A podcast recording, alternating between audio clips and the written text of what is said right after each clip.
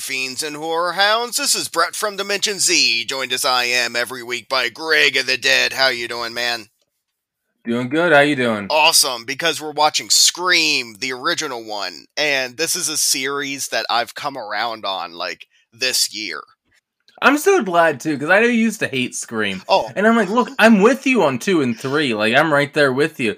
Holy shit, that first, this one's just a goddamn masterpiece, though. I think the reason that I originally had such an issue with Scream is because I kept thinking about two and three, because those were the ones that were on like TNT during the day all the time.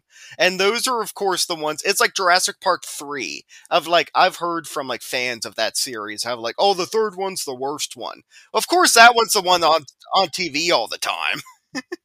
Yeah, exactly. It was that scenario, and don't, two has its moments where we'll do them eventually. So I don't want to get too into it. Yeah. But three, I'm just like, oh fuck you. So yeah, I can get where you're coming from with that. Then Also, I think it would be kind of fitting to say minor spoilers possibly for the newest movie just because of how this movie ends and where we end up at the last one.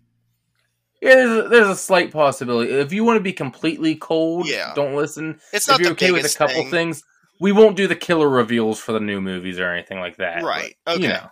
know. Um but yeah, watching this again this time, I was having such an awesome time. I even looked at the runtime where it's like almost 2 hours long and I was like, "Uh-oh." But I didn't feel it at all. No, it blows right by. And you know what? It's not even because it's one of those million miles a minute movies. You know, it's not. It's not completely action packed or kill fest or anything. But the just character moments between everyone are so fun. I'm fully invested in the entire thing. And it's one that has rewatchability, I would say. Of I've seen this movie so many times. I mean, elementary school, every other kid dressed up as Ghostface. You know, it was the biggest thing at the time when we were kids. So it's still rewatchable. Definitely. And that's like it kind of I know there's nothing Halloween in this movie, but it feels like something you watch like when you're getting close to Halloween. This is the last episode of August, I think. We're right around that corner, so it's perfect time to do Scream. Exactly. All right, so Scream from 1996, written by Kevin Williamson and directed by Wes Craven, rated R. Yes. So, Wes Craven, probably before Scream, he would have been most famous for Nightmare on Elm Street, which don't get me wrong, he's still very well known for Nightmare on Elm Street. I feel like Scream is slightly more his franchise, though, because he saw it through to the end as he was alive. I because I enjoy the first Nightmare on Elm Street the fir- the most out of any of them.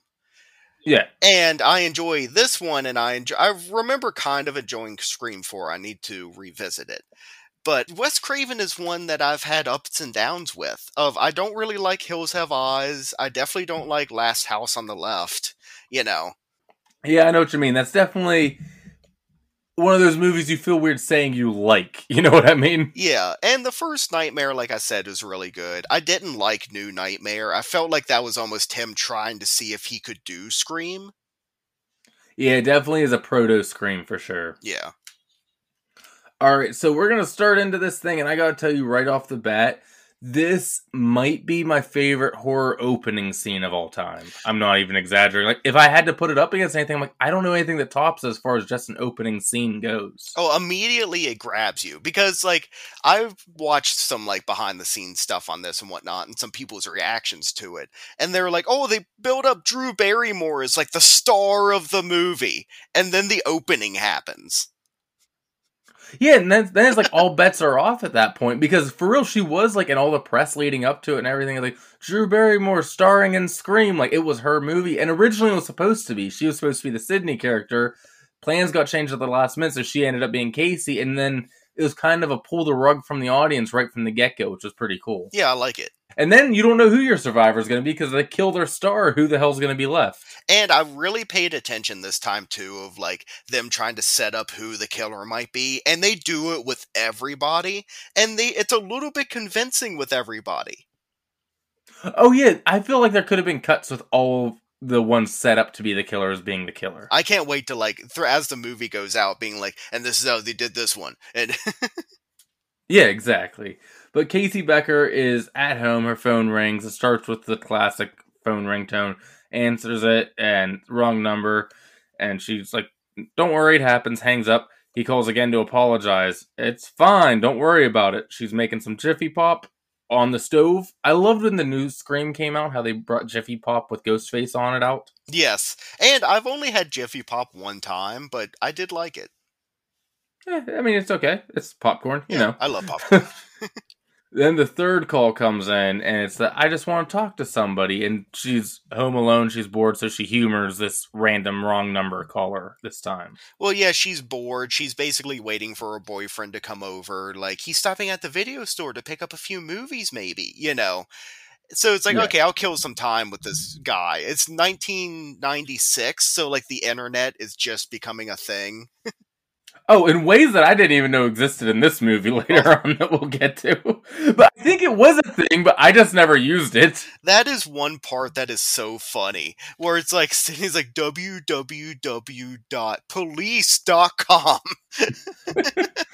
We get the I'm gonna watch a scary movie. Oh, what's your favorite scary movie? And by the way, the voice is not being done by Lillard or Ulrich at this point. It's by the guy who voiced Mojo Jojo from the Powerpuff Girls. No shit, I love Powerpuff Girls.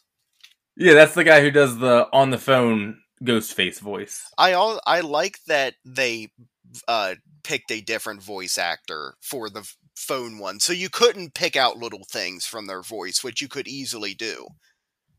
No, and the best part, like where they connect it, is that last scene, which we'll get to. But one part where Billy Loomis does something to try to make it connect, and it works pretty well. Yeah. But I love. She's like, "What are we gonna watch? Scary movie? Probably Nightmare on Elm Street." He goes, "Oh, I like that one. That's scary." And she goes, "Well, the first one was, but the other ones all sucked," which is definitely Wes Craven taking a dig at the franchise, and I love it. And that's me clapping alone in my room. Like, you're right, the rest of them do suck. The only good one's the first one. The second one's good because it's bad. Then we get the what's your name? Why do you want to know your my name so bad? She's still just having fun, you know, nothing serious. And she gets a response, I want to know who I'm looking at. Holy shit, Brett. Yeah. Remember, try to remember the first time you're watching this movie. When that line comes out, you're like, oh. Because everything's just played, like, everything's playful, you know, she's just kind of having fun. He's kind of flirting back with her. It's just playful banter. And then he says that, and it's like the music cue. And then all of a sudden, it's like, oh, yeah, we've kind of seen, like, quick cuts around her house. She's completely alone in, like, middle of the woods. Yeah, like, Like- she's very isolated where she's at. Yes, exactly. And it's like, oh shit, yeah, I could be extremely fucked at any moment. Uh, she hangs up and starts locking all the doors. By the way, fun fact for this movie do you know after Scream came out, sales for caller ID like skyrocketed? And I enjoy that they play with that later in the later Scream movies of like, do you know who you're talking to? It's like, yes, I know exactly who I'm talking to. I have caller ID. Yes. Uh, calls again. She picks up. Hang up on me again, and I'll gut you like a fish. Yeah, what's he in the mob? it's an odd line, but especially once you realize it's two teenagers trying to be badass, it makes perfect sense. Yeah, exactly. And they're movie buffs, so they might be doing a mob thing of just like, have you seen, uh, like, well, Sopranos wouldn't be out yet, but have you seen Godfather? Do Godfather. Exactly. we get the police threat. They never make it in time. What do you want to see what your insides look like? I don't want to beat for beat this opening scene, but holy shit, I can quote the entire opening to this movie. it's so classic and this entire movie is going to be hard not to do that because everything has its own little moments Exactly, and oh, so much of it are quotable lines. You know what I mean? That someone say like, "Oh, scream." and this leads into where he starts being like um flip on the patio lights again your boyfriend's there basically and she flips on the lights and her boyfriend's tied to the chair and he's like we're going to play a game you answer my questions right and i will let him live if you get them wrong i will gut him and there's like, I'll have a warm up question. Who was the killer in Halloween? Come on, it's not that hard of a question. It's your favorite scary movie. In her defense, in these kind of moments, I could see her brain just like completely emptying everything out that isn't survival. Oh, like yeah. oh, a tiny a bunch of little tiny Casey Beckers running around her brain, just dumping filing cabinets of anything that isn't how to live. I think of SpongeBob freaking out in his brain when they're dumping the filing cabinets out into the fire.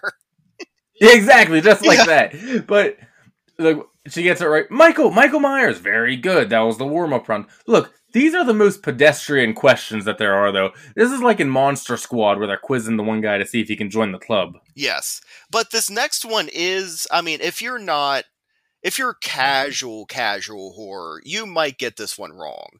Of the who, this question counts. Who was the killer in Friday the 13th? And now she's all cocky. So she's like, Jason, Jason was the killer. And they're like, nah, uh, it was Pamela Voorhees in the first one. I feel like she should have got that on a technicality because they did not specify the movie or the franchise. Well, that's when you, they would get me on the phone and be like, well, actually, are we talking about the movie? Are we talking about the franchise? Or are we talking about the TV series? Because that's a whole nother thing. they just hang up and leave. Is this part just five? heads walking down your yard. Because if we're talking about part five, then it's Roy.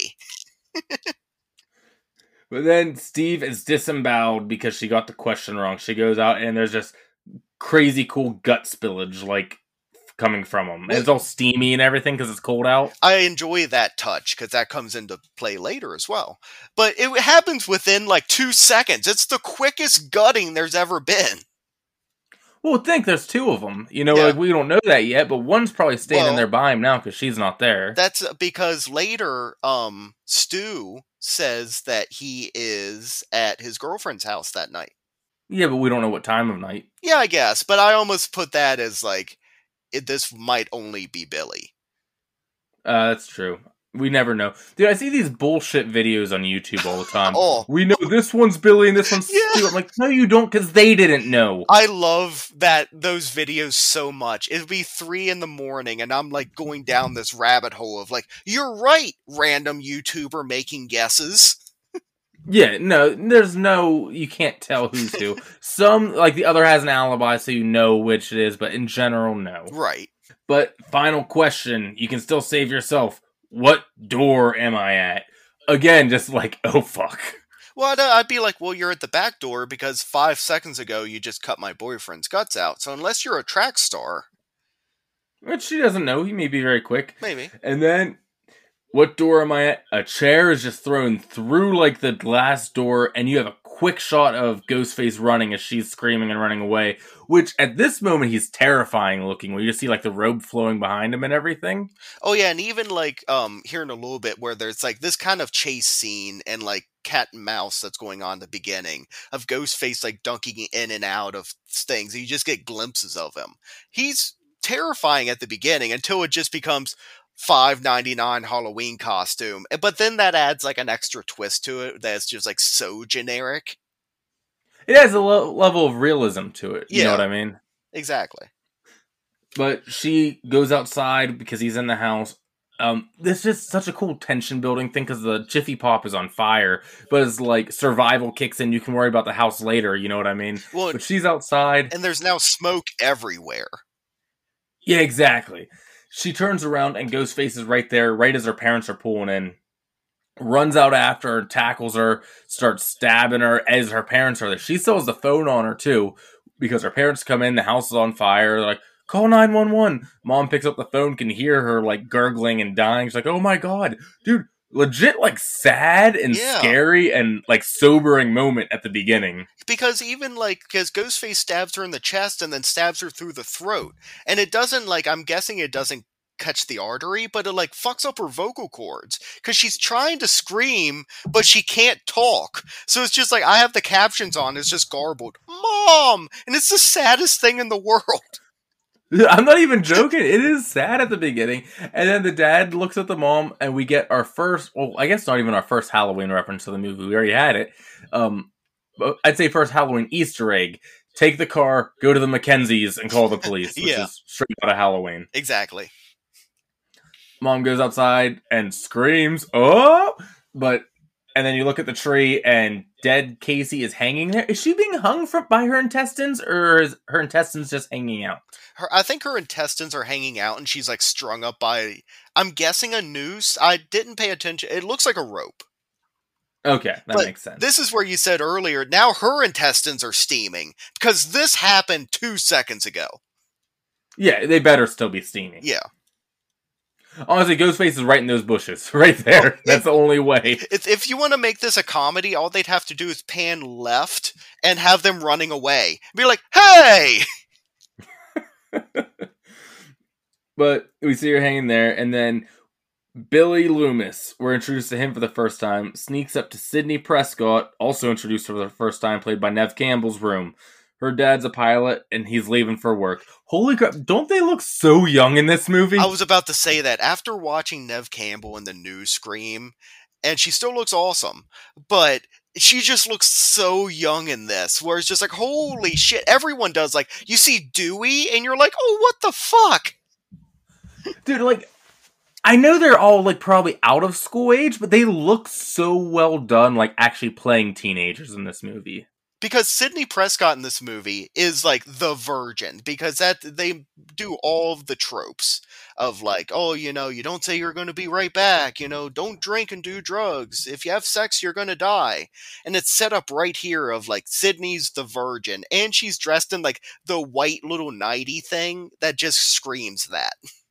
Yeah exactly she's just meant to be the innocent character. Almost reminds me maybe a little bit of Nancy in Nightmare of like the bed like the pajamas. Maybe. Yeah i can see that. A little bit. But her dad's leaving for work and he'll be gone for a while because he's a pilot.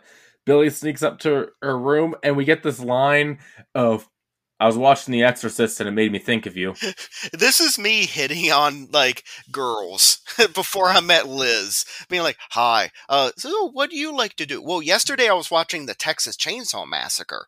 It's like, "Oh, what's that?" Goes into extreme detail, not knowing the woman was being nice. They leave. What did I do? you had to ease into that stuff? Yeah, but we get this whole like they haven't had sex yet dialogue. Um, Don't Fear the Reaper is playing some weird acoustic cover of it, which I am a sucker for with how much it shows up in all horror movies. More of this, please. If you can fit it in naturally to your movie, fit it in. exactly. Um, and he's and Billy is just such a huge movie fanatic, where that's where I identify with in certain parts Billy, Stu, and Randy of just how much Yeah. they love movies because he's like, we started out with a nice, you know, hard R-rated relationship going into NC-17, but we've slipped back into PG territory. Yeah, she goes, We settle for a PG 13 as he's leaving, and she flashes him and laughs, and that's the end of that. Next day, here's where we're introduced to all the characters we haven't met already because we meet Gale, the reporter, Yes. Dewey, the cop, Tatum, the best friend, and Stu and Randy, and we have our whole main cast of characters right there. for the So the is- foreseeable movies. Yes. The news and police are at the school because two students were just gutted the night before. All the students are being questioned, and we get our sh- first shot of Principal Fonzie. Oh, oh my god. When Henry Winkler shows up, I'm just like, yay! It's just like, please do the voice. Like, Fonzie could take down Scream. Dude, I never caught it until this viewing, and like you, I've watched this movie a ton of times. And I told you, did you look for it? Yeah. I told you before you watched it. I saw the leather jacket in his closet. it made me so happy. I'm Oh, like, yes! I loved it. And it, it- at that moment, I know we're going to get there, but I was just like, Fonzie has no issue with this guy. This is not Fonzie for sure. But all of our main kids are talking about the murders, obviously, and they're kind of jokingly accusing each other here. No one's actually thinking, because why would they, that one of them did it? But like, well, how do I know you didn't do it? Didn't you used to go out with Casey? And, you know, all this kind of stuff. Well, because um, uh, one of them says something about Casey dumping Stu, and then Stu's girlfriend is like, "I thought you dumped her for me." And it's like, "I did. He's just full shit. Full, sh- shut the fuck up, man." It took me right back to high school. Of like, I could imagine if there was a killing in like. Oh, one of our classmates got murdered. There would be certain groups of people that would just immediately be making fun of it. Oh, 100%. That's teenagers. Yeah. They're the worst. Exactly. After school, Sidney's calling Tatum, and she's sad because this reminds her of her mom almost one year ago. Her mom was allegedly raped and murdered by this man, Cotton Weary, who is still on like death row and everything. I guess it's a theme. It's definitely a theme throughout the franchise. It comes into play more in the movie later on. Yeah, where throughout the franchise, yeah, Cotton is a weird kind of character because he's innocent, but he's still very odd and weird, and you never exactly trust him. He's a perfect guy to frame for a murder. Yeah, he is. He's just that like kind of oddball guy of just like, yeah, don't be left alone with Cotton. Gale Weathers, the reporter, is writing a book on Cotton and how he's innocent, and Sidney obviously hates her for this. Exactly. Yeah, and she uh Gale wrote a big book about yeah, the mother's murder and everything and it's been a, a year long thing it seems about this. All right, let's break down all these relationships. Tatum, played by Rose McGowan, is dating Stu, played by Matthew Lillard. Yes. We already said Billy and Sidney are dating. Yes. Tatum's brother is Dewey, who is a rookie cop. He's still very young, and I love him. He is the purest, best Oh. character in any of these movies. uh, there's the one through line of like there's certain series and whatnot of like think of the Tremors series. It's Okay. Bert throughout the entire series. He's great. Dewey is like I know all three of them: Sidney, Dewey, and uh, Gale. But Dewey for me has always been the stick out because he's such kind of a lovable like goof. They even call him Yeah, Doofy in this movie. Like, okay, Officer Doofy, you know. Yeah, which scary movie took and run. Yeah, Doofy did a duty. And then Gale is the reporter who's dead set on proving Sidney wrong. I think that's how everyone can. Oh, and Yeah. Randy is just the best friend who's obsessed with movies. Exactly. All right. So after that, yeah, she calls Tatum. She's all sad because it's the one year anniversary of her mom's death. Um, Oh, also setting up real quick. Uh, sorry, Dad's going out of town. Oh yeah, we said that when Billy snuck over. Okay, good. Okay, cool. Tatum's gonna stop over. She calls, "Yeah, I'm on my way. I'm just gonna stop and get a movie. Then I'll be there." Phone rings again. Sidney assumes it's Tatum, but here's our second ghost face victim. At least apparently the night. What do you think's going on here? Because you know it's I won't beat for beat it because Right. we'll be here forever Yeah. because I want to talk every line. But you know he kind of toys with Sidney a little bit. Like I'm outside your house. This isn't Randy. Like go outside. She puts her finger in her nose. She's like, "What am I doing?" So, do you think this was actually an attempt on Sidney's life, or was this because they're basically making a movie? You know, was this like just to scare her off, pretty much? Well, because I think she's saved for the one year anniversary. You know, exactly. So, do you think this is just like instill a little fear in her? that's what I think. If, like you said, they're so obsessed with movies. This would happen in a movie. Yeah, this is their star. You know, like she has to know there's something up before it gets her. Yeah, it can't just happen at the very end. That's a bad movie. I mean, a lot of movies we love definitely have that, but yes, Yes. Oh, but it gets like serious, like because she's just playing along with whoever it is. It goes, if you hang up on me, you'll die just like your mother. She goes inside. She's attacked. She locks herself in her room, which is funny because she just said how she doesn't like scary movies because there's always some dumb bimbo running up the stairs when she should be running out the back door. But in a pinch, any port in a storm, she runs upstairs. But it's also awesome because it's set up earlier of how if she closes her closet door, it locks her main door in, into her bedroom. So she does that, Yes. and he cannot get in. He's going crazy. And this is where she tries to call 911, and the phone's going the dee dee dee dee dee dee dee thing. So the phones are out. So she goes on to her 1996 computer, http colon backslash backslash www dot beeper beep. Yeah, she was. She had to already be online, or this would have taken much Oh longer. Oh my god. And because then she's just like, um, 911 emergency is like 911 what's your issue it's like i am being murdered but you have a typo so they're like she's Yeah. being muffined i don't know what's going on it's a prank But Billy shows up at her window like he did earlier. She hugs him like, "Oh my god, there's someone trying to kill me!" But a cell phone drops out of her pockets, and smartly she's like, "Okay, what the fuck?" Yeah and then she goes running away from him like he's the murderer which oh, he might be. and then he she opens the door and it's one of my favorite like shock scare moments of dewey's holding the mask up and she's like ah! He's like wah! Right there, like this shows you, okay, this is Dewey, Yeah, I love Dewey. And Billy's being arrested, and I love Dewey is reading him his rights and has it on a cue card. Did you catch that? Yeah, yeah, he doesn't have it memorized yet. He's that new. Tatum shows up and Sidney's gonna be staying with her. And remember, Dewey's Tatum's sister like, does mom know about this? Shut up, Officer Doofus. I already asked her. and this is the no one has respect for Dewey. No.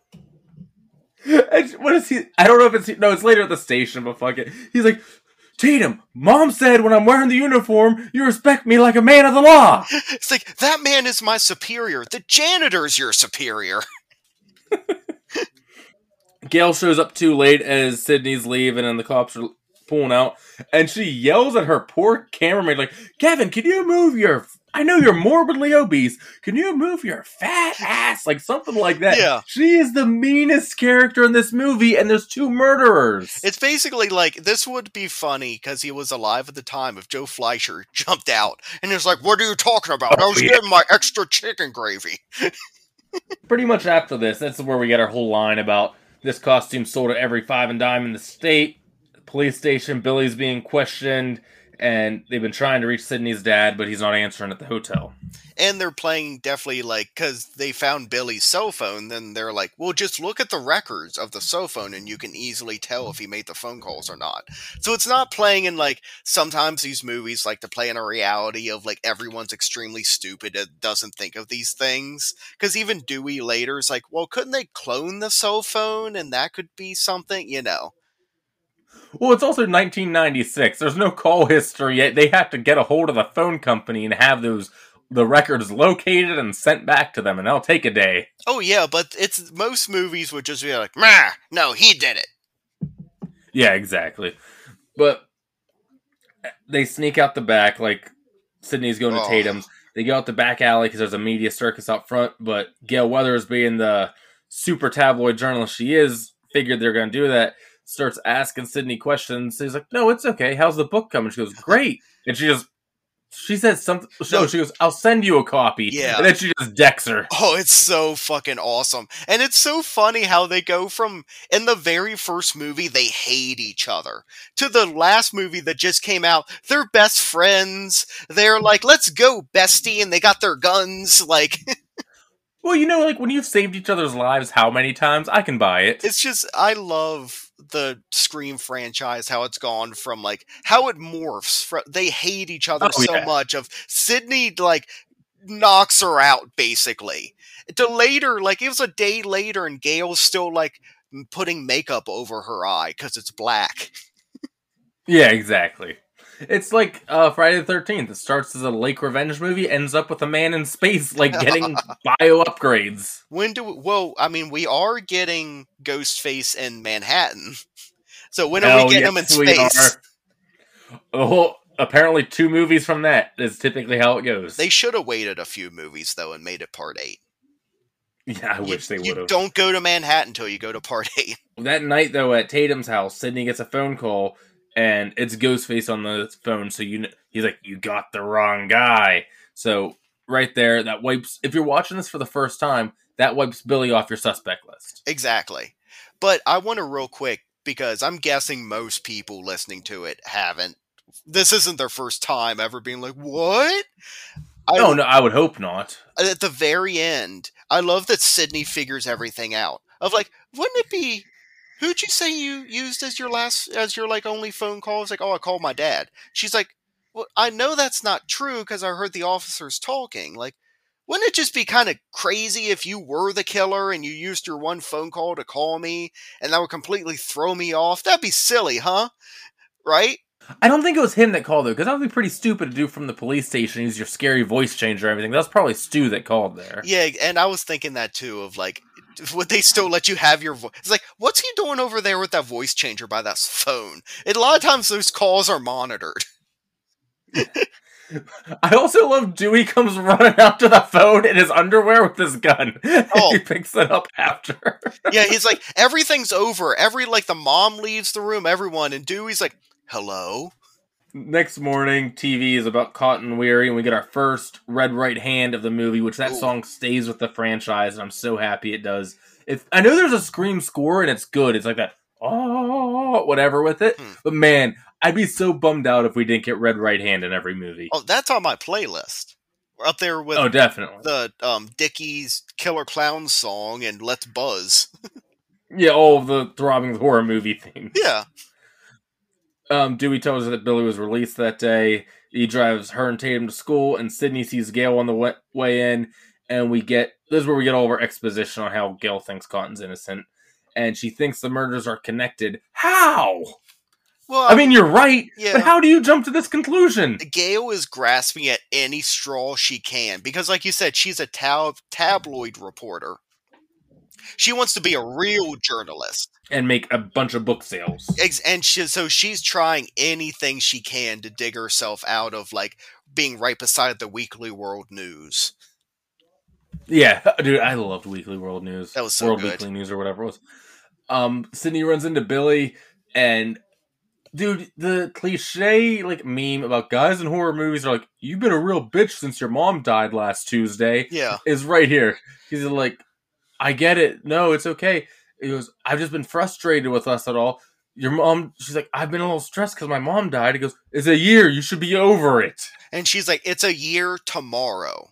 Like, eh, but exactly like you said, of like, well, it might take more than that to get over my mother's death. You yourself, Billy, later bring up later in the movie about how you're still traumatized about how your mom divorced your dad. She's still alive. Yeah, and we even like the trial's still going on. It's not like she has closure or anything No. yet. Even No, exactly. Cotton is still alive. The person she's pretty sure killed her mother is still breathing. So yeah, you're probably not going to be all fine and dandy and be like, "Yeah, let's go fuck." yeah, she's still in the midst of it all. Like it's still going on. Yeah. But we see some kids run around the hallway in ghost face costumes because they're very easily to obtain, and they will be for the next twenty years. But Oh, we cut to Principal Fonzie going off on those two that were doing it. this is also where Matthew Lillard is Stu. Just he cannot keep his tongue in his mouth. He's having a great time this entire time. He's he seems like that hyperactive kid you knew in high school. Of he's just always at a 10. Of he's jumping up and down. He's having a great time. He's like this is all about me.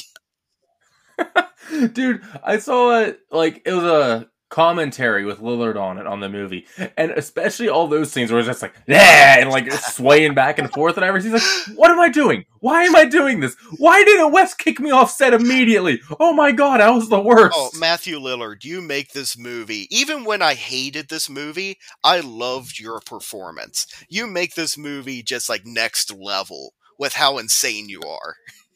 But the principal's going off on those two that were wearing like the mask around the school, and this is them setting up. Maybe it's him that's doing this for some reason. Yeah. because he has these cartoonishly large scissors that look like Freddy Krueger gloves, and he's like snipping up the mask and everything, and they add a shing sound effect every time he like moves them around. And he's talking about like if it was up to me, I would gut you two right now and stuff. He has them like up against a wall with the scissors pressed to him. Basically, it's like Fonzie's pissed. Oh yeah, and like I said, at this moment you're like, well, was he the killer? Yeah, exactly.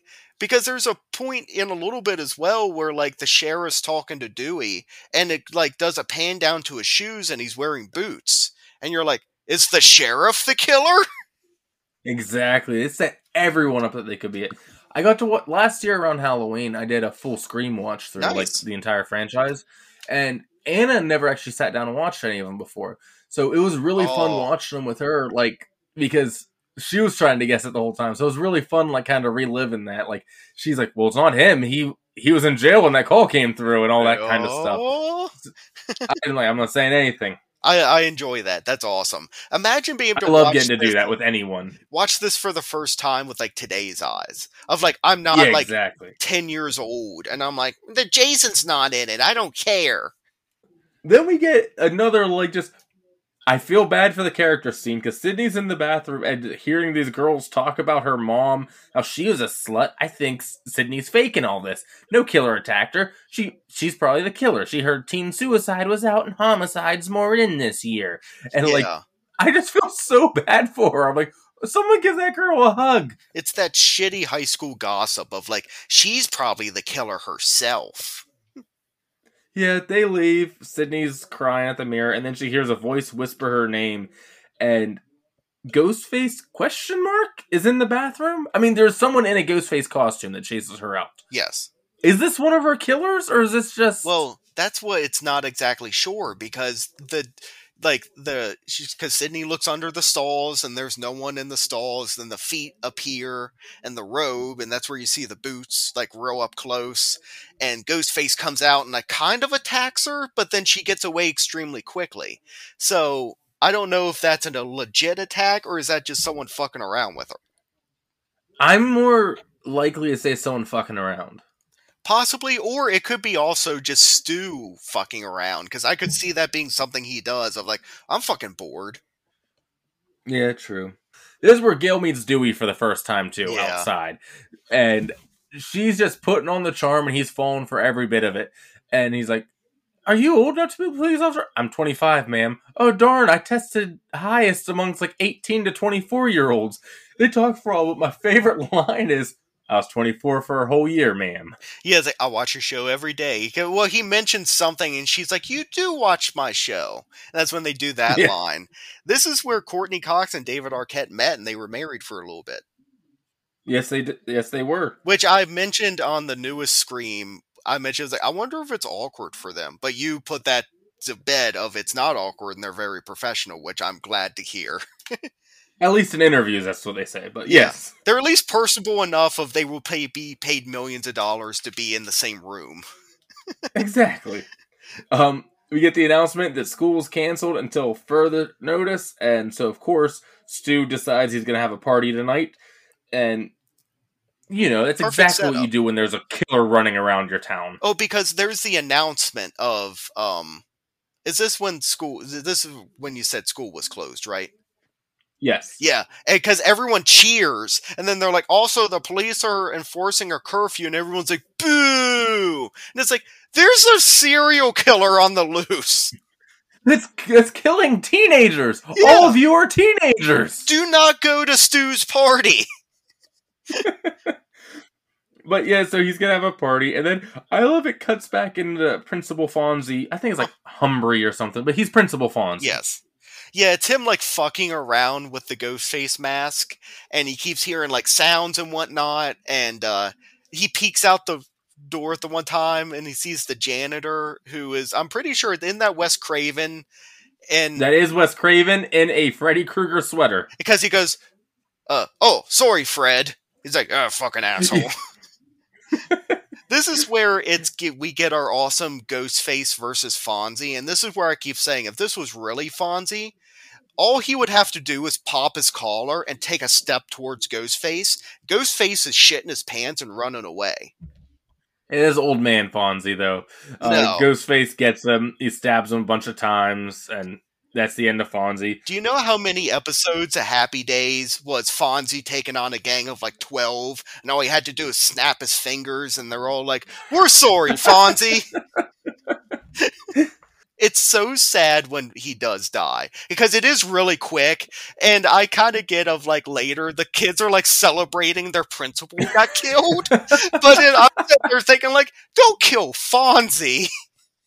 Yeah, you don't know how cool your principal was back in the day, kids. Quick question. Would- Maybe answer. uh Fonzie's at a con. We're in line for him. Are you getting a Scream poster signed or a Happy Days thing? Oh, Scream 100%. Oh, I, no. I'm not huge on Happy Days. I'm going Happy Days 100%. That season two is fucking awesome.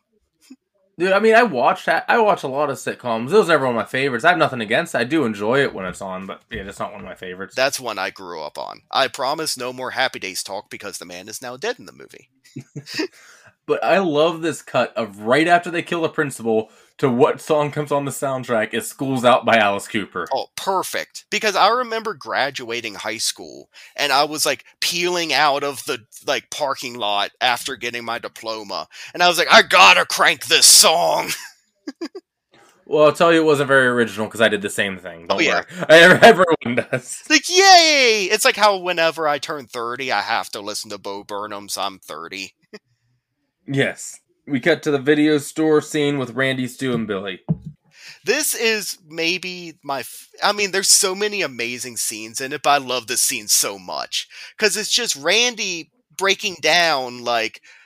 Because Stu walks in and he, him and S- Ran- Randy and Stu seem like they're buddies because they're huge film buffs, so of course they are.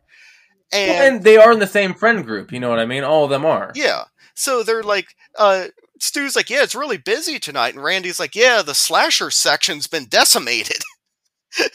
and I love like he goes, "Oh, that's in bad taste." What he goes, "If you were the only suspect in a murder, would you be standing in the horror section?" Oh my god, that's because he's chatting like because uh, Billy's chatting up like two women in the horror section, and then all of a sudden like because Randy keeps going on and on. But this has happened to me before as well because I'll get worked up about things. If I'm talking at a normal volume and I get more worked up, and then I start fucking screaming about the fucking thing, and everyone's looking at me. But he starts talking about like, no, it's all misdirection. The police would know if they'd watch the classics. Tell them to watch Prom Night. Oh, they bring up Prom Night so many times in this movie, where I even love later because they keep going through all these movies. They're like, uh, Terror Train, Prom Night, The Fog, Halloween. The one girl's like, why is Jamie Lee Curtis in every one of these movies? And Randy's like, because she is the Scream Queen. it is a little bow. Yes. But we get this big, like, Billy hears and some tense argue. He goes, How do we know you didn't do it? Maybe your reality line got snapped and you watched too many movies. He goes, I'm first to admit I would be the ideal suspect in a movie if this was a real thing. But no, that's all. Just setting up more red herrings for who's the killer. Then Billy walks away and Randy looks at Stu and he's like, You're telling me he's not the fucking killer. the whole town's shutting down for curfew, and Sidney and Tatum are getting snacks for the party. And then we get grocery store Ghostface, where you see him in like the reflection of the cooler door, Ghostface standing there. Again, the only way I can explain this away is as just a random townsperson running around the new serial killer costume. I'm guessing maybe because I don't see Billy and Stu putting it that much at risk to do like a quick little like whoa. Yeah, they don't even see. Yeah, exactly. Next, we get Officer Dewey eating an ice cream cone as the chief is telling him all these things about the murder case he needs to be doing. This is very much like Ice Cream Man when the wo- the uh, woman with the missing kid comes up to the cops, but they're getting ice cream. They're like, "We're working as hard as we can, ma'am. Do you want an ice cream cone?" But they find out the cell phone calls were coming. The calls were coming from Sidney's dad's phone. They haven't been able to locate him yet. Do you tell Sidney yet? No, let's keep it that way for now. Yeah, because they tried to reach the dad at the hotel he said he was staying at. They said he never mm-hmm. checked in there. It's all these things leading up where they're really trying to push you towards like it's a who done it, but it might definitely be Sidney's dad. Yeah, he's prime suspect right now. Especially with the mom dying a year ago, you know, there's all these things that are building up to. Yeah, I mean that's the killer's points to set it up exactly like that.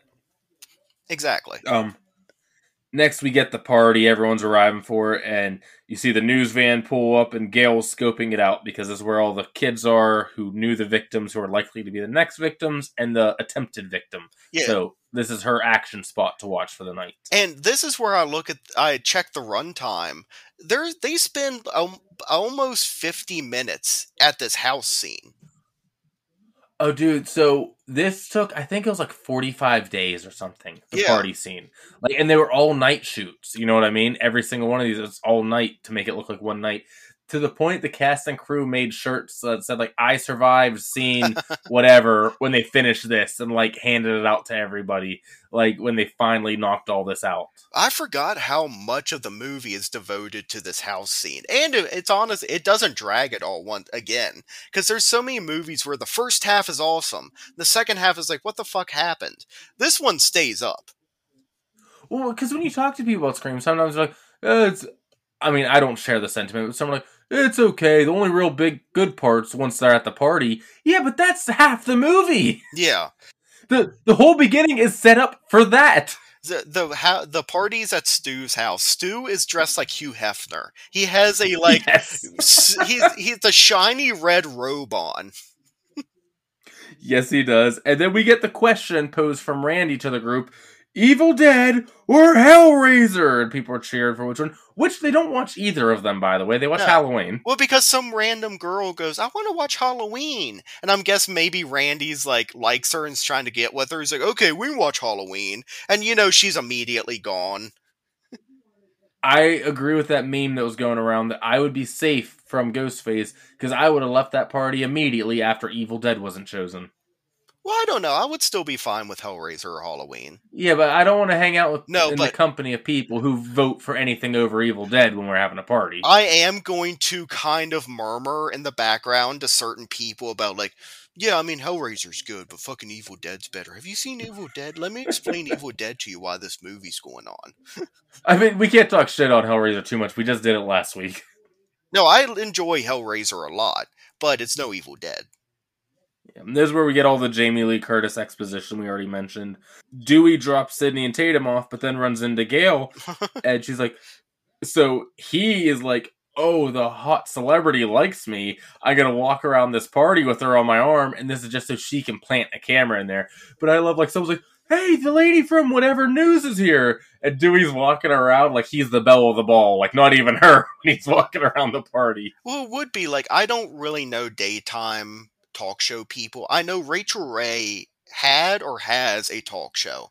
So that's the only one I can really think of that's like could be. So I'm like imagine if like Rachael Ray walked into your like party. It's like this is fucking random. but yeah, she plants the camera, then she goes back out to the van, and Kevin, the cameraman's like, "Shit, there's a delay on it. How long? Oh, how long did it take you to walk back? About thirty seconds." So that's actually, I love how that comes into play throughout this, the thirty second delay. Yeah, that's interesting. Um number 1, I love that Dewey has no like frame of reference that he's a cop walking through an underage party and there's open beer drinking and like they're smoking pot and stuff. Because like he takes the one guy's beer and he's like you're not old enough. He's like no here you go. Have a good time. And the guy like gives him a dirty look like what the fuck are you doing here and then Gale plants the camera right beside a VHS copy of Clerks I was waiting to see if you caught that. of course I did Stu asked Tatum to go get me a beer, and aside from the murdering her part, I'm like they almost have a good relationship because she's like, "What am I, the beer wench?" But like they're playful, they seem to like each other. I don't know why he kills her, but she Yeah. goes down and gets him a beer and everything. Or like uh, you can definitely tell between Billy and Sidney, there's like some tension. Between Stu and Tatum, yeah, there doesn't seem to be a whole lot. It's just like, oh yeah, go get me some beer, honey. yeah, she's gonna give you shit for it, but you two seem cool. And this is also the this is a meme that's all like I see it every year around October, where it's um how excited are you for Halloween?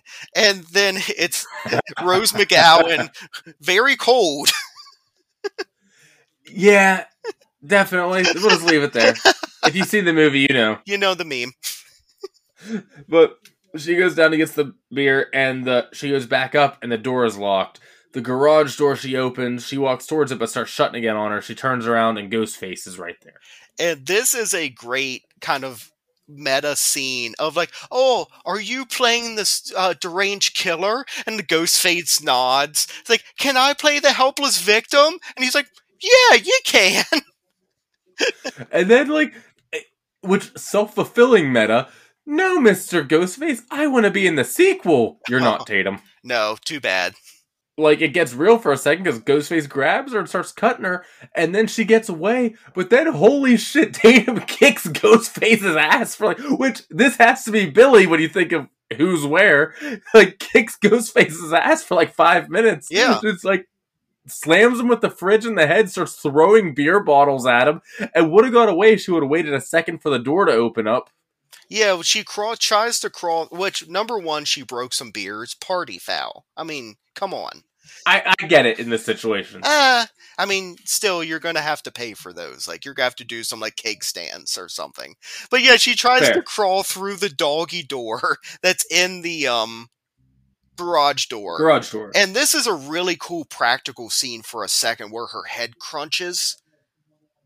Oh yeah, because obviously Ghostface turns on the garage door, and I think the safety setting in it is just to keep it up and not crush people. They aren't set for this, and it raises up and crushes her head. And yeah, it shot all practical because 1996 they would have CGI'd it, it would have looked like a cartoon. Oh, because they're exactly. And but it still holds up and it's still a really good dummy they used. But it's like a quick Oh, yeah. shot and you can tell like practical effects. Thank you. Yeah, definitely. But the party starts clearing out because of the curfew. There's still some left behind, and Billy shows up at this moment, and Billy and Sidney go upstairs to quote unquote talk, which at first is what they're doing, and then of course they have sex. Exactly. And that's when, well, they're talking about, like, this is another one where Billy's just obsessed with movies. Because he's like, no, Sidney, everything's a movie. You know, we're all in our own personal movie. We just can't pick what genre it is. Because Sydney's like, oh, I wish it was a nice romantic comedy or maybe a fun porno. And that's her hint to be like, let's bang. Dude, so I love the editing in this so much because remember they're watching Halloween downstairs. So right when she goes to take her bra off, it cuts to the TV like here comes the obligatory tit shot, and it's PJ Soles like flashing Yeah. the camera on Halloween. Yeah, and then it's yeah, it's Sidney taking her top off, but we never any nudity from Sidney because she's still a virgin at this point. So because they even explained where it's like, uh, is this the one where Jamie Lee Curtis gets naked and Randy's like, no, that's not until Trading Places in 1983. This is the group that's still behind. Randy explaining because they're like, well, why doesn't she this? Why don't they? Starts asking all these questions about the movie. He goes, because of the rules. And like, what rules? And he's like, you don't know the rules? And he pauses the movie, stands up, he has the floor now. Oh. There are certain rules one must follow to survive a horror movie, and they're not having any of these. This is so me. Not reading the room of people are like teasing me of just like, wait a minute, you guys don't know the rules of horror movies? Okay, I'm gonna turn off the movie we're enjoying. I'm gonna explain this to you. And everyone's like, shut the fuck up. We were fucking with you. Turn the movie on. Because he's like, number one, you can't have sex. You must be a virgin. And they're like, Everyone boos and throws stuff at him. And then like number two, you can't drink or do drugs, and everyone starts toasting. I love someone like toast Randy because he's also drinking. And then the third was never, under any circumstances, say, I'll be right back. And then Stu gets up and he's like, "Hey guys, I'm gonna get a beer. Does anyone need anything?" He's like, "No, we're good, man." He's like, "Okay, I'll be right back." Dude, anytime like I'm hanging out with a group of friends, I leave on my own. I always make sure I do that. Oh, I love it every time too. Good. I'm glad that it's not annoying yet. No, every single time I'm like, hey, "It's the Scream thing." But Dewey and Gale, Dale knocks on the news van. To, Dewey knocks on the news van to get Gale because I got to go check out a report of a car in the bushes nearby. Do you want to go check it out with me? Oh, of course. And they start walking there. Dewey is not treating any of this seriously whatsoever. Like, there's a murderer about, there's a house full of teenagers that you're watching, there's a suspicious car down the road. Hey, do you want to go on like a quick walk? Like, we can date, like, uh, go on a quick walk date and like talk about our feelings and how I like you and maybe you like me. Like, no, stay focused. Yeah, there are murders. You're a police officer. Yeah. But they start walking, and right then at the house, the phone rings, and it's another kid obviously calling because, holy shit, the principal was gutted oh. and hung on the football field. The- Let's go! And the whole party leaves to go. Let's go check it out before they take him down. Well, Randy answers the phone because he gets like right up in the camera because it cuts back to the news van. It's just a big, like, giant his mouth. He's like, "Hello," but um, he's like, "Yeah, the principal was gutted and." He's on the football field on the field goal post, and everyone's like, Holy shit, we gotta go right fucking now! And Randy's like, But we gotta finish the movie. Halloween isn't over yet. And everyone else is like, Fuck that! Let's go see our principal dead. I mean, when else are you gonna see that? But Yeah. they all tear off in their cars. They almost hit Dewey and Gale. They had to jump off the road. They're laying there together in the cute. Oh, we land on top of each other. But then they find the car. Holy shit! It's Sidney's dad's car. He's here. Why is he here? He's come to finish him off. Exactly. And then after sex, this is what we talked about earlier with Sidney asking about the phone call thing. Yes. But then she starts screaming because Ghostface is right behind Billy and stabs him in the gut and kills. You guys know they didn't kill him, but it makes it look like he killed him. and it's the big like uh Billy like whips around because all this is like because Billy has his back to Sidney, so she can't see any of the stuff that's going on, which I'm guessing is Stu spraying him with like the um cornstarch or whatever it is that they make the fake blood with because he spins around, he's covered in blood, and it's Billy, no. And then, of course, runs, and we have the chase. And I see people criticize this chase if it's not realistic. I've seen house tours of the Scream house. It does wrap around the top like that, so the chase makes sense. And it makes sense that Stu would know that little trick because Sidney runs through a door that's going like the exact opposite way and loops around. So it makes sense that Stu would be like, I know exactly where she's going. Yeah, my old house used to be like that. It was like a weird like loop thing you could go around. Yeah.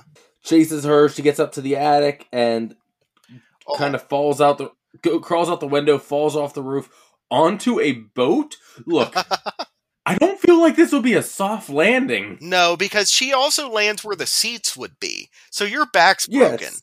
That whole attic scene reminded me of Black Christmas for a second. Yeah, and it's probably on purpose. What like just looking at all the other movies they reference, Yeah. it's probably on purpose. How it's lit and also all the things that are hanging from the ceiling and how cluttered it is and whatnot. For a split second, I'm like, oh, okay, this is the best parts of that movie. Yeah, very much so. But she jumps out, lands on the boat, and she sees dead Tatum. And Oh, so, Yeah. holy shit, it's all real. What's it once again, it's not like everyone's been gone forever. Like that kind of happened in the middle before everyone left. So what happened if someone else went to go get a beer and found the dead body hanging from the garage door or walked around side like the side of the house like, "Hey, let's go over here and make out like where there's nobody." Oh my god, there's a dead body. Oh, hey, Tatum. Yeah. Keep walking. Oh, what a joke. They like high five her and keep walking away. Randy is drunk at this point. He's obviously tugged a bunch of beers because all his friends have left. And this is where he's watching Halloween with a watch out, Jamie. Also hilarious because his name is Jamie Kennedy, the actor playing him. And Yeah. Right behind him. It's just meta stacked upon meta, and in the newest one, they even stack Oh my more God. layers of meta on it. my head almost exploded with that new one. Yeah. Of just like, no, I can't, because it's this. What I can't explain it. He's going, "Watch out, Jamie!" As Ghostface is right behind him, but Sidney screams outside and distracts Ghostface. I guess Randy doesn't notice it. no, he has no idea that Ghostface was like about to just drive a knife through the top of his skull.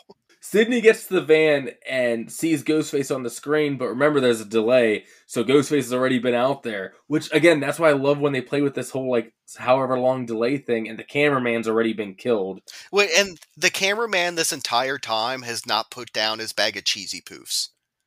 No, he has not. He's eating the that like just it's that fake cheese covered just like lard, just like shoveling it. He's having a great time. Yeah, Sidney takes off obviously from the dead. She doesn't grab his snacks at all, which I mean, you don't know how long you're gonna be hiding out here, but whatever. But she takes off, and Dewey's in the house now, and Gale's at the van. She sees the blood. Randy scares her at the window, and she like bonks him on the head with a flashlight really hard. Yeah. And she starts driving away, almost hits Sidney. She crashes the van. We ghost faces think she's dead.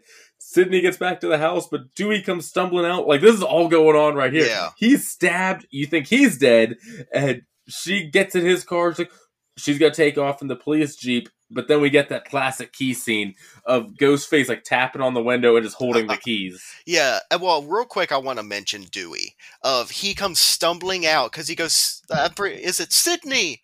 And then he like kind of stumbles, and you see the knife sticking out of his back, and he falls over. The very first time you think Dewey has died in this series, which it went, Oh, yeah. it goes to such an extreme. Which this is the most extreme spoiler for the newest movie. So if you don't want to hear it, skip ahead of couple, like a minute. Um, where David Arquette Dewey gets gutted in the new movie, and there's like gallons of blood fall like coming out of him. And I'm sitting there in the movie theater going, "He's fine." Yeah, like they had to zoom in on the body bag name. Like, oh shit, he's actually dead. Even when they did the body bag, I was like looking, trying to look at the toe tag to see what names on it, because I'm like, Dewey can't not be dead. I kept expect- expecting him to show up later in the movie. But dude, this key scene, I don't know why it's so simple, but I love it so much. Of just like Yeah. the killer holding your only escape out, and then he gets under the car and is doing the un- like it's not automatic lock. So he's reaching up and unlocking like a different door at a time, and she's doing it. And eventually, he opens up the tr- like the hatch without her noticing. And he gets inside. She gets out. She's running back to the house, and she gets up to the door, and Stu and Randy come stumbling after her, begging for help, saying that the other one's gone crazy. Yeah, I love her reaction of like, "Well, fuck both of you," and just slams the door. Like, I'm not trusting either one of you. Billy is alive and stumbles down the stairs like, Sidney, give me the gun. She does and lets Randy in, and he goes, Stu's gone mad. And Billy does the we all go a little mad sometimes and shoots Randy, but then he does credit the line, so he doesn't steal it for himself. Yeah, he's like Norman Bates psycho. So look, we thought Oh. Gale was dead. We thought Dewey was dead. We thought Randy was dead. yeah.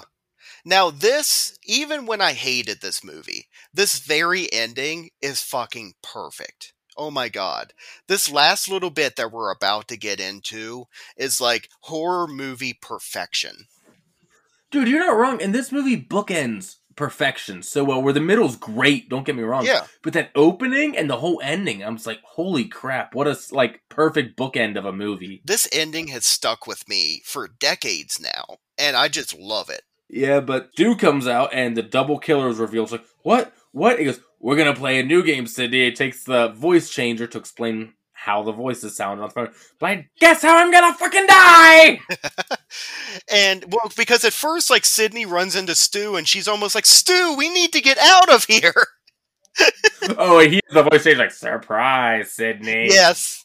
they framed Cotton is revealed, and why? He goes, no motive. It's better with no motive. But then it's revealed Billy has a motive, and Stu almost looks pissed about that. Oh yeah, because I think the because Billy and Stu almost seem like they've hyped themselves up about this no motive thing. But Billy has this huge motive of like uh Sidney's mom was sleeping with Billy's dad and that broke up the marriage and mom left and now I'm boo hoo hoo and and because even at the end Stu is still like I don't ha- really have a motive. I'm just he told me to. Well, you know why they did that? Did you ever see the interviews? No. Since they had two killers, because they both like movies where there's just no motive, they're just crazy and doing it, Mhm. and ones with a real complex backstory. Like, well, we have two killers, we can have the best of both worlds with it. Yeah, and I enjoy that. It's almost like I could see it's like Billy and Stu are best friends, and I've also seen some Yeah. things online about like they're secret lovers because there's definitely the I- one. but I've seen it. That's your headcanon. All power to you, though. There's the one scene where I agree with them, where Billy's standing there and Stu's right over his shoulder, and for like one second. Stu looks up and down Billy's neck and is almost like, I want to fuck you so hard right now. And then goes right back to what's going on. I mean, maybe I have seen. I know exactly what scene you're talking about, but yeah. So that's our motive. That's what they're gonna do. They're go- they bring her dad out, and they're like, "We're going to be the only survivors. We killed the killer at the very last second, and he killed you first. The weight of his wife dying was too much him to bear. So on the anniversary of her death, he just snapped. Honestly, solid plan. Oh yeah, actually, if it would have worked out, they probably would have gotten away with it. But they did parts in the wrong order. And this is where Lillard is not chewing scenery. He's slobbering over the scenery, literally, because he's screaming about, there's gotta be a fucking sequel, man! And whatnot. And there's just spit flying out of his mouth. Yeah, we can't. We have to survive because there has to be a sequel. These days, you've got to have a sequel. And he's doing like the fingers in the air. He's like, you gotta have a sequel, man! I love he's waving the gun like, "Your mom is no Sharon Stone," yeah. and then like, so they're gonna stab themselves though. Like they're gonna Right. stab each other, but non-lethally. So it looks like they were attacked and they hit under a body or something. And it's Billy Loomis has to stab Stu first, and he's like, "Okay, here we go." But he stabs him really hard, like, "Oh!" He's screaming, and then Stu has the knife and has to stab Billy. But now he's pissed because he was stabbed really hard, which is just great. Look, I've never bought the what people say Scream is a horror comedy. I've never called it a horror comedy. That doesn't mean there aren't really comedic parts in it, though. But it's never like played just as a ha ha movie. And no, I would almost see it as like how Texas Chainsaw, the the original, has some comedic points to it, Yeah, but it's not a horror comedy. This is the scene that has fucked me up for so long. Of these two are so insane, they're stabbing each other. yeah, definitely. They're tr- try to make it look bad, like miss all the major organs, and then like, okay, get the gun, and he goes to get the gun, and it's gone. Oh, this is the, he's like we got, we a problem He's here. And he's- he's tapping on the thing. He's like, "Uh, Billy, uh, we got we got a little problem here." It's like, "What? The gun, man? It's gone. I left it right here." I was like, "What's wrong with you?" I'm feeling woozy here, and like he's bleeding. He got slobber flying. Oh. It's great. He's starting to bleed out of the mouth. He's like, because Billy's like, "Shut the fuck up and help me." He's like, "Fucking dying, man. Fucking coming too deep. Fucking dying. Fucking asshole." But it's Gale. She's alive. She pulls the gun on him, but the safety's on, and Billy knocks her out and takes the gun, but turns around and Sidney and her dad are gone. Everything just keeps disappearing Oh. on him. th- real quick i need i need to mention this because i uh billy has the gun to um gale and does this neck crack and it sounds like his neck breaks Oh yeah, like it just sounds like the perfect chiropractor. oh because know? i have a thing about like some people like knuckles don't bother me but like neck and ankles do and stuff when people pop them and every single time this might be the reason that i have an issue with it because every single time that scene pops up i'm like oh no that's like one of the worst things in the movie all the things in this part, that's what gets you. i'm just like ooh But yeah, they knock out Gale to take the gun, but now Sidney and her dad are gone. I appreciate Sidney's commitment to the bit because she calls them with the voice changer at first, like, guess who just called the police on your asses? But like she does have the voice changer like, hello, Stu, or whatever. with, that's she's on the phone with Billy, and she's like, "Guess who just called Yeah. the fucking police on you two assholes?" And Billy like throws the phone phone down and hits Stu in the head, and Stu's like, "Hit me with the fucking phone, man!" And he's like, "Talk to her," and Stu's like, "Hello," and Sidney's like, "Stu, Stu, Stu, why'd you do it?" Peer pressure. That's what I'm gonna say. He's like, did you really call? 'em- Did you really call 'em the police? She's like, fuck yes, I did. It's like, my mom and dad are gonna be so mad at me. I love the difference in our two killers right here. Because that's Stu. Billy's going nuts, tearing up everything to find him, even the couch cushions and everything. And Stu's just like, I think I'm dying here, man. Like, he's gotten stabbed. It, like, he's bleeding from the mouth. It's so bad. Now he's like, I'm gonna be grounded. but then Ghostface Sidney pops out of the closet and stabs Billy with an umbrella Yeah. right through like the chest. And Stu, Stu attacks her, but remember, he's feeling woozy, man. He's not top Stu shape. They brawl, and we get the TV drop onto his head and the great electrocution effect. Oh, it's awesome because, and it's really rather fitting because Stu is obsessed with movies and he gets killed by a television. Yes. Which I don't. I'm still gonna say, holding out hope, he's still alive in prison. So for Scream 12, Stu can come back. Eventually, they have to. We'll get there on one of the sequels where it was really close. Did but- you see that fake um, picture of him before the latest Scream movie, where it's his face all fucked up and stitched up? And I was like, oh, Yeah. and I was like, oh, you motherfuckers! It was convincing, though. it was good. But Randy's still alive, by the way. He pops up, kind of distracts for a second, but Billy jumps on. Sidney is strangling her, but she reaches up and shoves her finger into his umbrella wound, gets him to stop, Yeah. and Gale shoots him. Fucking And Sidney is a fucking fighter. I love her throughout all these movies. She's fucking badass.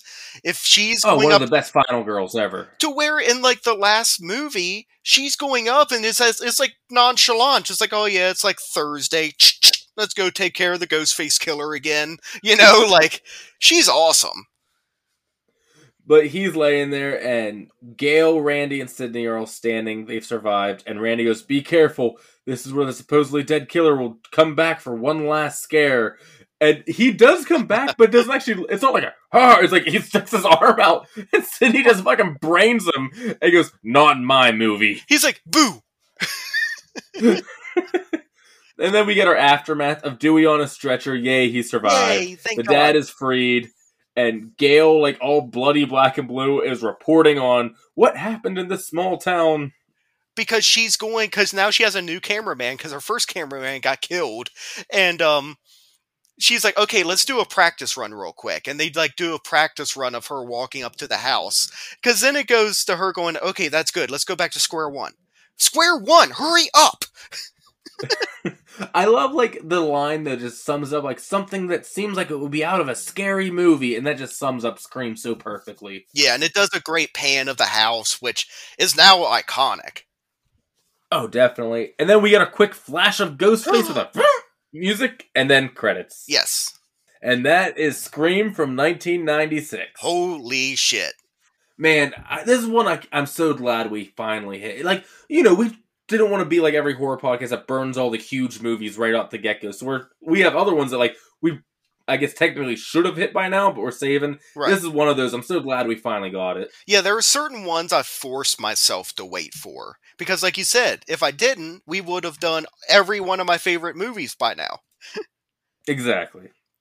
Any final thoughts before we get to the end of episode stuff? I feel like you have more to say on Scream since you've kind of gone full circle on it. It's so weird. This is like, you know, I do not like the Nightmare on Elm Street series. It's like in five years, if that was now my favorite series in the world, you know, it's like I used to hate this movie and make fun of people that liked it and be like, oh, you like that shit?